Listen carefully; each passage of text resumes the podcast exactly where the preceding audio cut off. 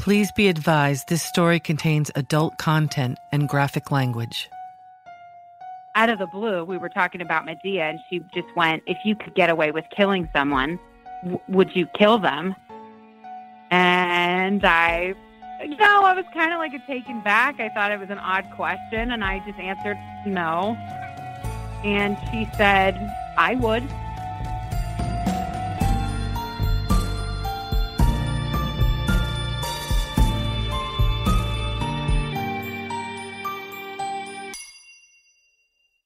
Welcome to Sleuth.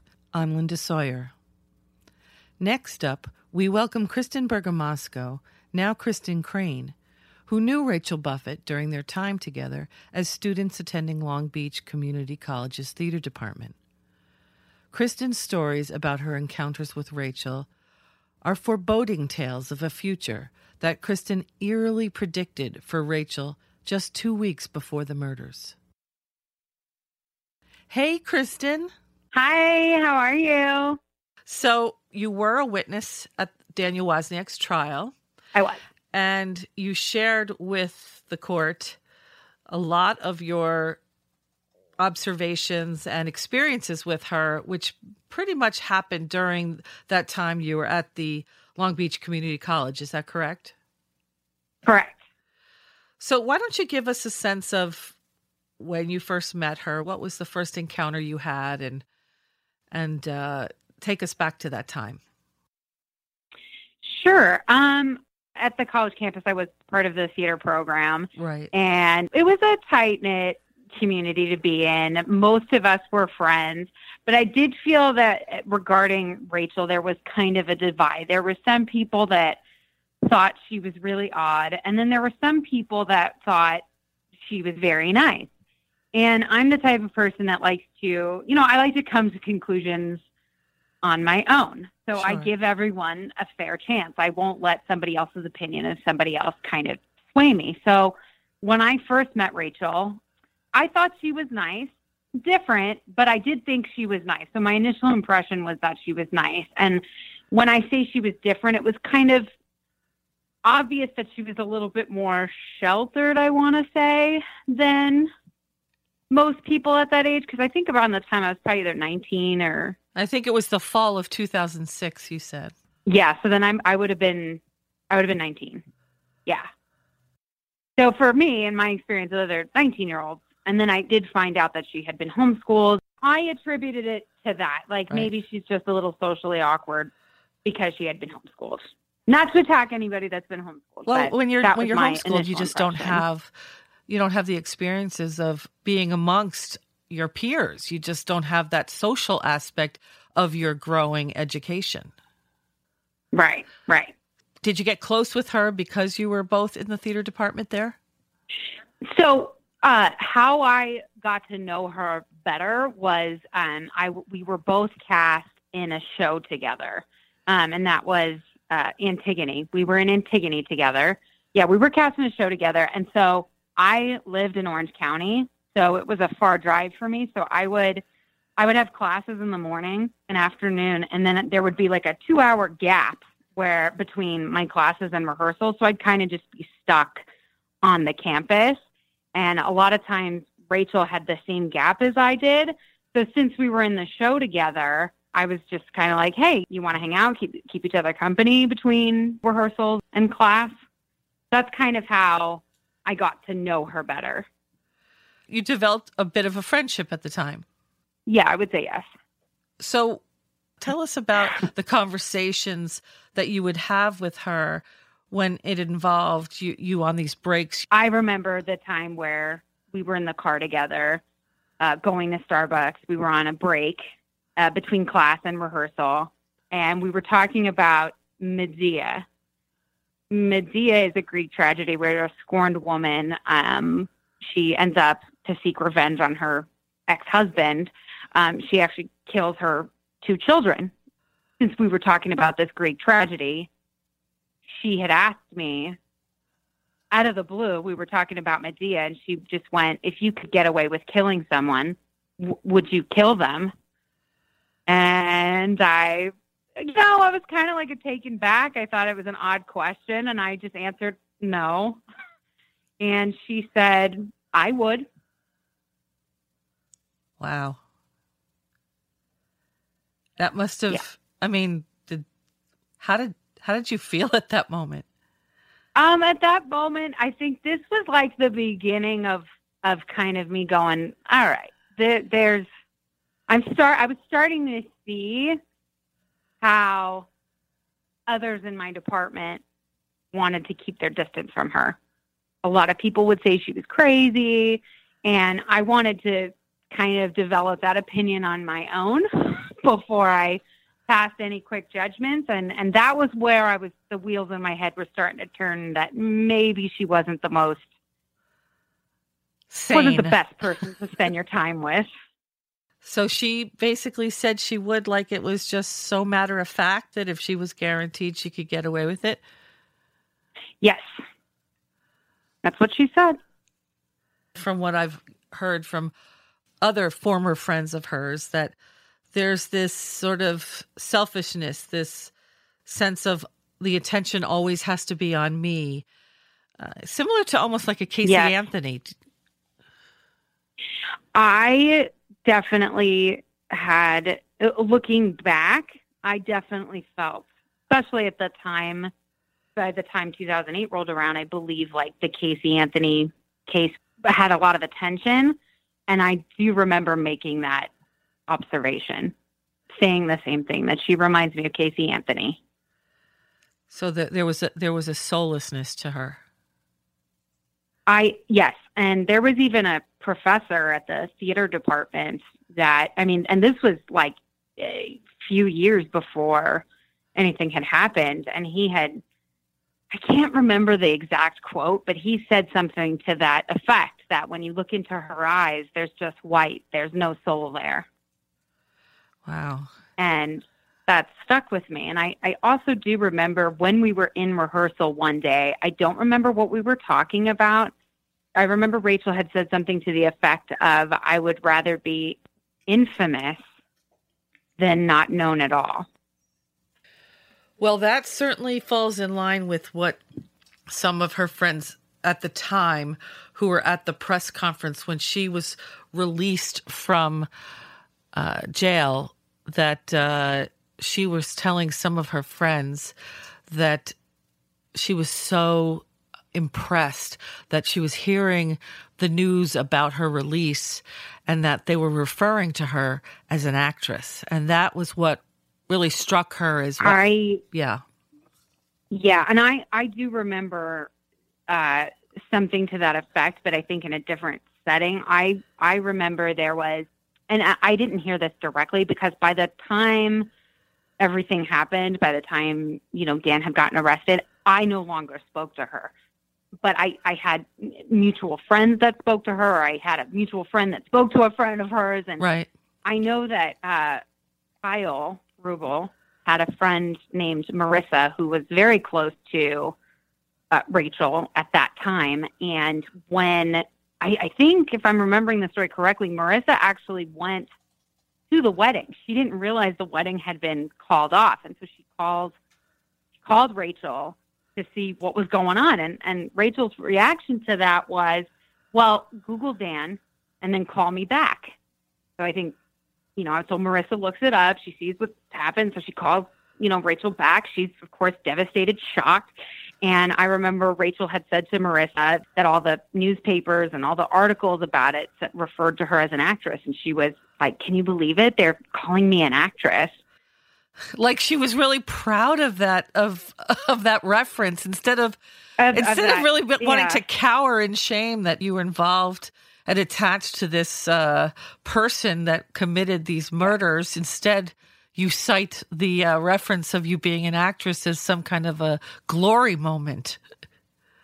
Yeah, and at that time, because I had already stopped speaking to her because I thought she was very strange and, quite frankly, capable of these types of things, I was not surprised in the slightest. Right. That this would be her reaction. I wasn't. Just sort of disassociated from the reality of what the subject matter was and why she was in the press in the first place. Exactly. There's no remorse. There's nothing.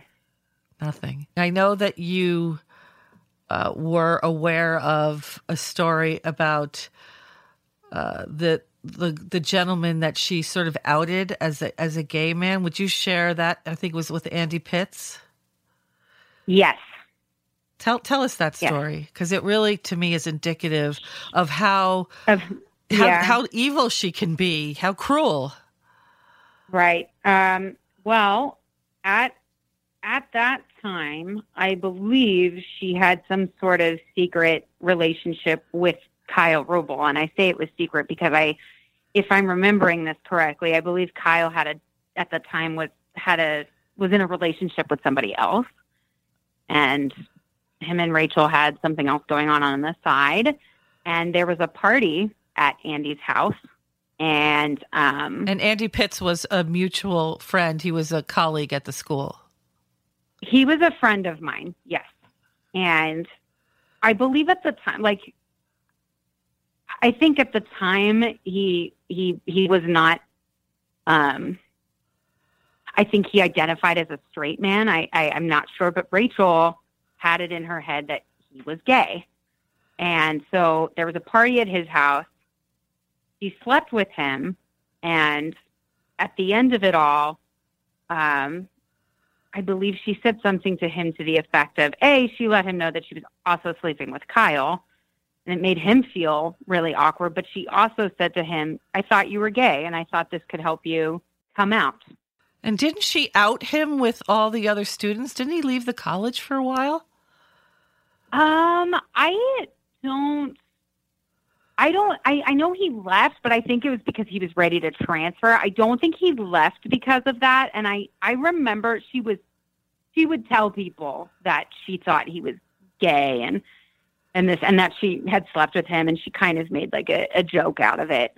But I think most people, or everyone I knew, had empathy for him. Right, and Kyle I met with Kyle, and he said something to the effect of she came back after sleeping with him and sort of shamed him in front of everybody, in front of the cast, and basically, in essence, was outing him is the feeling he got. Well, I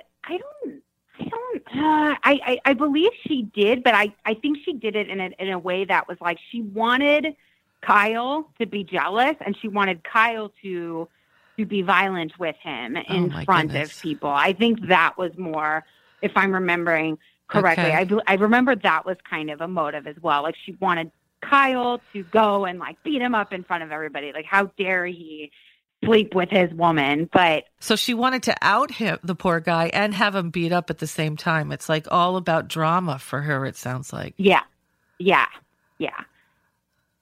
I mean, that's really evil. I'm sorry. This is why I felt that I needed to say something.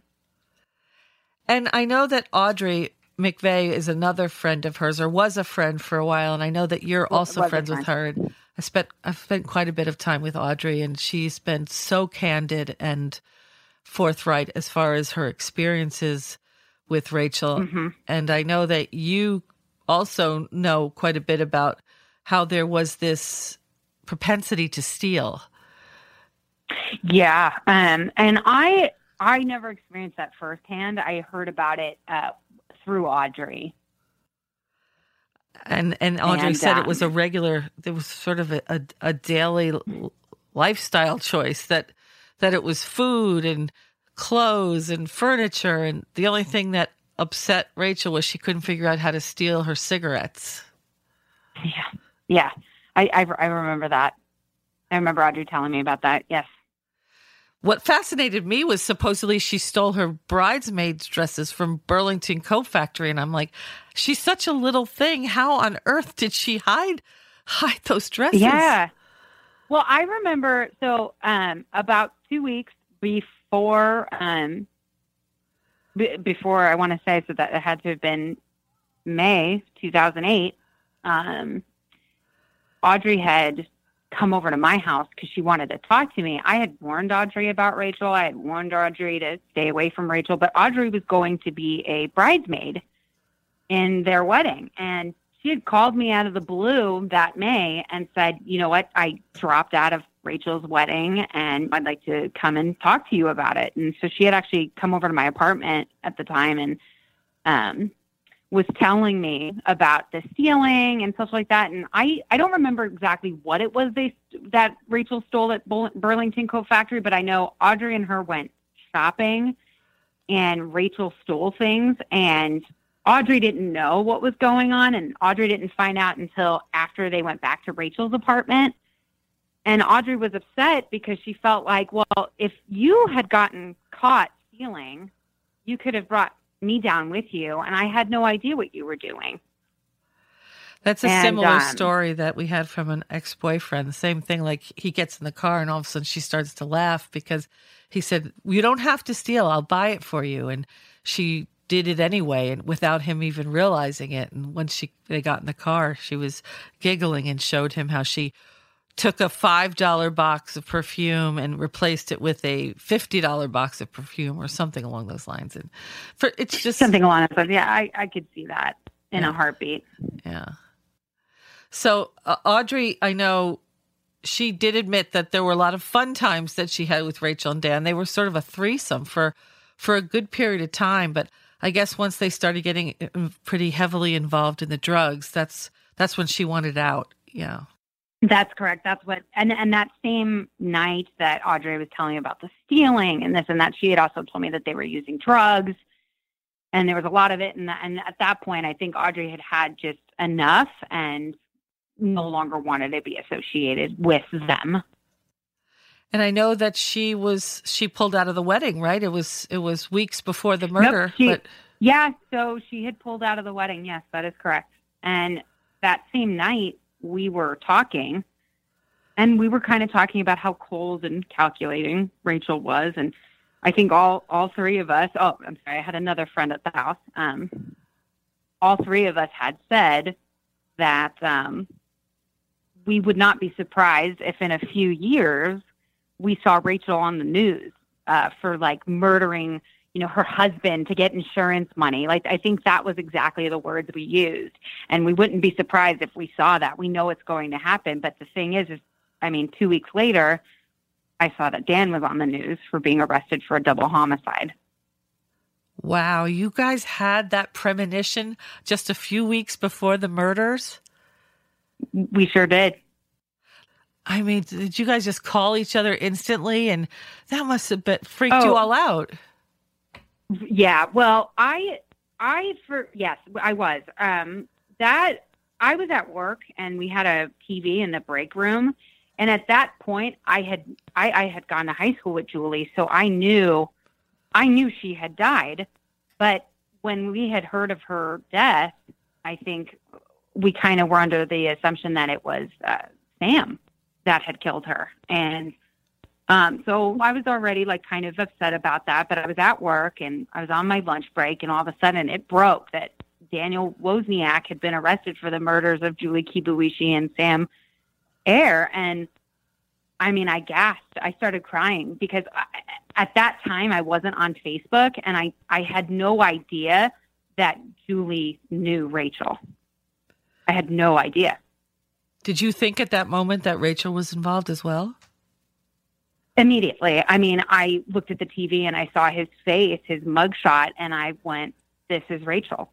Because literally 2 weeks prior, we were just saying we wouldn't be surprised if we saw her on the news. Now, it didn't happen to be her, but I knew. I said, that did not happen it was not just a coincidence. There's a reason why we were just talking about this. There was a reason why Audrey dropped out of the wedding. I knew that she was capable of being involved in something that horrific. So it made you think that while you might not have known Dan very well at all, that he just didn't kill alone. Yeah. I wasn't talking to her at this point, so I have no way of knowing for sure. But if I had to guess, I would definitely say that she was involved in the planning. I would definitely say, knowing that how I had seen her try to manipulate other people in the past, that it would not surprise me at all if she was a driving factor in pushing him to do this or collaborating with him to do this. I don't know if she actually physically did it. I don't know if I could see that, but I could definitely see her being behind the planning. Did you know Dan? I did not know Dan. I think I met him once. I've never had a conversation with him. I got creeped out by Rachel very, very fast. So I would say during the rehearsal process of Antigone was the extent of our friendship. Once that ended, I kept my distance because I thought she was very strange. Did you ask Audrey what she thought of Dan? Because she was close with both of them. So I probably did. And I'm trying to think. I remember, since I didn't know Dan, I didn't really warn her about Dan. I just kind of always pushed Rachel, you might want to just stay away. But, she was in the wedding, so I kind of just let it be. As far as Dan goes, I mean, I don't really remember her saying much other than that they had a pretty volatile relationship, but they would fight and have these crazy epic arguments. And at that point when she had come to me, that was the first time I had been hearing about Dan. And she told me he was using drugs with Rachel. And that's kind of the extent that I knew about Dan. Now, you said you went to school with Julie. You went to OSHA? I did. And did you know her very well? We were more acquaintances. I wasn't a very close friend, but I was definitely somebody that would say hello. But I think my high school in general, we were very tight-knit. It was a small class, so everybody kind of knew everybody. So, yeah, so I wasn't a good friend. I didn't know her on a very deep, intimate level, but I knew her enough to be very upset at what had happened to her. So there was some sort of a reunion as well as an event, a memorial event on behalf of Julie? Well, I did go to Julie's memorial. At the high school reunion, we did have June and her husband there. And we, as a class, the class of 2005, donated money to have a plaque for Julie put on Symphony Hall. We didn't go. Symphony Hall, so where the reunion was right across the street from the actual high school. But what we did do was we brought June up and they presented her with, I think, two of the girls in my class, they made some sort of quilt. And then we gave Julie a moment of silence. And that's what we did for them as part of our reunion. That's really sweet. I know that you can't find a person that has a bad thing to say about Julie. No, not at all. And the fact that she was murdered helping a friend is really just so heartbreaking. Yeah. So you listened to some of the phone calls, right? I call them the jailhouse calls between Dan and Rachel. Yeah. And I know that you have certain opinions about some of the things you heard her say, specifically when she says, "We don't need money. We need to be good people." Yeah, that felt like a rehearsed practice. Excuse me, what I'm about to say, bullshit, ingenuous. I was blown away. So she knew she was being recorded and she wanted to present herself in a certain way. Absolutely. Oh, absolutely. I don't doubt that at all. Do you think she hid behind her faith, she used faith as protection when she was getting into trouble? Absolutely. When I knew her, I felt that she kind of had a negative view of Christianity. I believe her family was very Christian and they were strict. And my impression was that she was looking to rebel against that. So I remember when she had gotten arrested, and I think when they raised the bail to get her out, and she made a statement, and she said something to the effect of, well, all I have is my God. And I felt that was just an act. All of a sudden, she's become holier than thou and saying things like, oh, well, we don't need money. We need to be good people. Yet Audrey was just saying how she steals and those drugs. I mean, that just doesn't sound like somebody that's close to their faith. Right. Just none of it was the Rachel you knew. No, she was never that good of an actress. Did Kyle share with you his feelings about his ex-girlfriend? Yeah, I want to say my friend Megan and I were kind of close to him when he was going out with Rachel, and we would continuously tell him to break up with her, and he would complain about her, but then when it came time to actually stand up for himself, he wouldn't do it. I do remember there was a time where he did break up with her, and then she sort of camped out in her car in his driveway. And he was he was freaked out. He was afraid to leave. Sounds like he got himself a stalker. Yeah. I mean, she did, when they were together, she did kind of some odd things. I mean, I remember that, she would, hide his car keys and then pretend to be asleep so he couldn't get to work physically. She would pretend to be sick and tell him that he needs to take care of her. I kind of remember those things happening, and I think eventually he got fired. He got fired from Disney because of all of those absences, and he was late a lot too because of her. Yeah, her he was antics. Late a lot because of her. Yeah. She was something special. We would warn him, and he knew what we were saying was true. But I think probably at the time, being young, he was afraid to break up with her. And like I said, when he did, she camped out in her car in front of his house. So, what are your thoughts on Rachel Buffett's trial?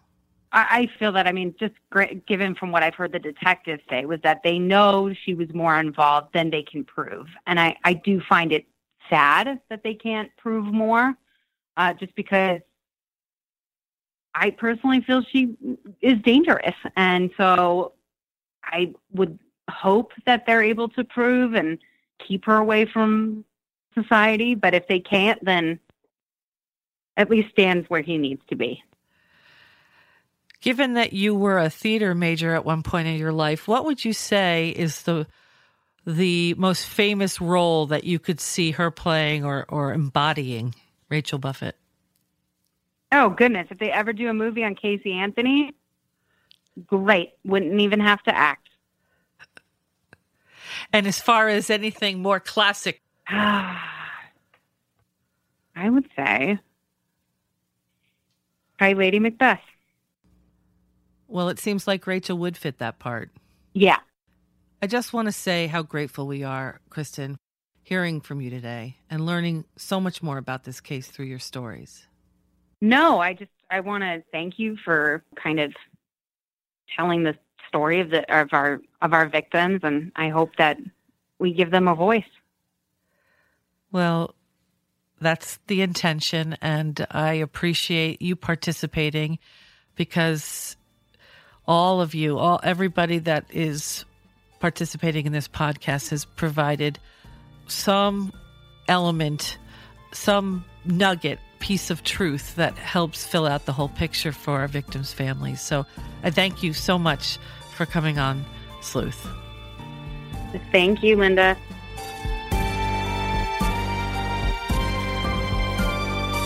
On our next installment of Sleuth, we hear from Daniel Halkyard, an ordained pastor and longtime advisor to Daniel Wozniak.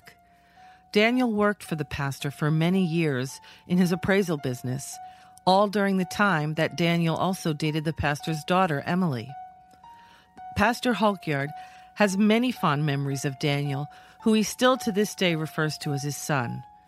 He recounts to Sleuth, however, the one lasting painful memory he witnessed when Daniel left the pastor's home, leaving his old life behind and driving off into the darkness with his future fiancée Rachel Buffett by his side.